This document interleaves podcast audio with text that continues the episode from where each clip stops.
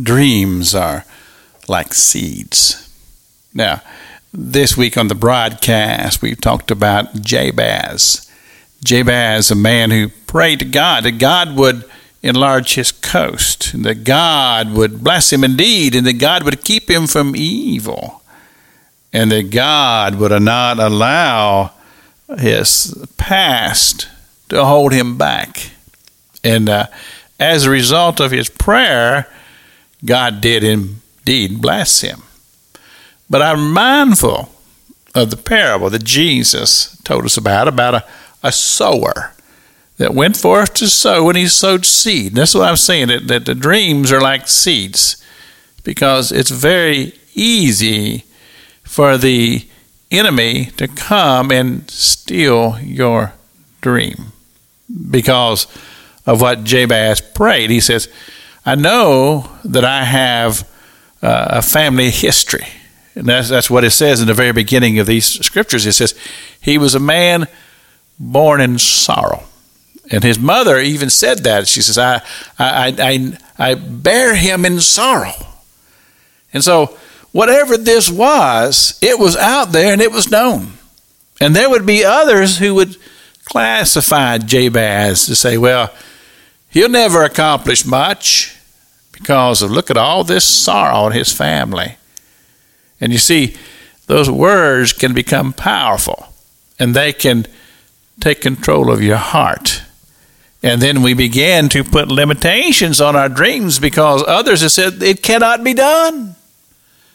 But Jabez appealed to a higher power. He took it to God and he said, God, take away all of these limitations and don't allow me to live in the realm of that which is uh, negative. Lord, let me believe in the God of the possible. And you see, I believe in the God of the possible. And I believe that, that as we pray and we respond to what Jesus said in his very words when he talks about knocking and seeking and asking and petitioning heaven. That's what Jabez did. He petitioned heaven. He says, God, enlarge my coast. So that's why it's so important that we not allow the, the voices that would come forth to say, oh, no, no, no. That, that's, that's, that's silly. You, you, you shouldn't be uh, believing those things. You should not be expecting these things. Look at you. Look at your family. Look at your background. You see, uh, when uh, Samuel went down to Bethlehem. We, we read this in, in the, the, book of Samuel. And uh, he went looking for the next king of Israel.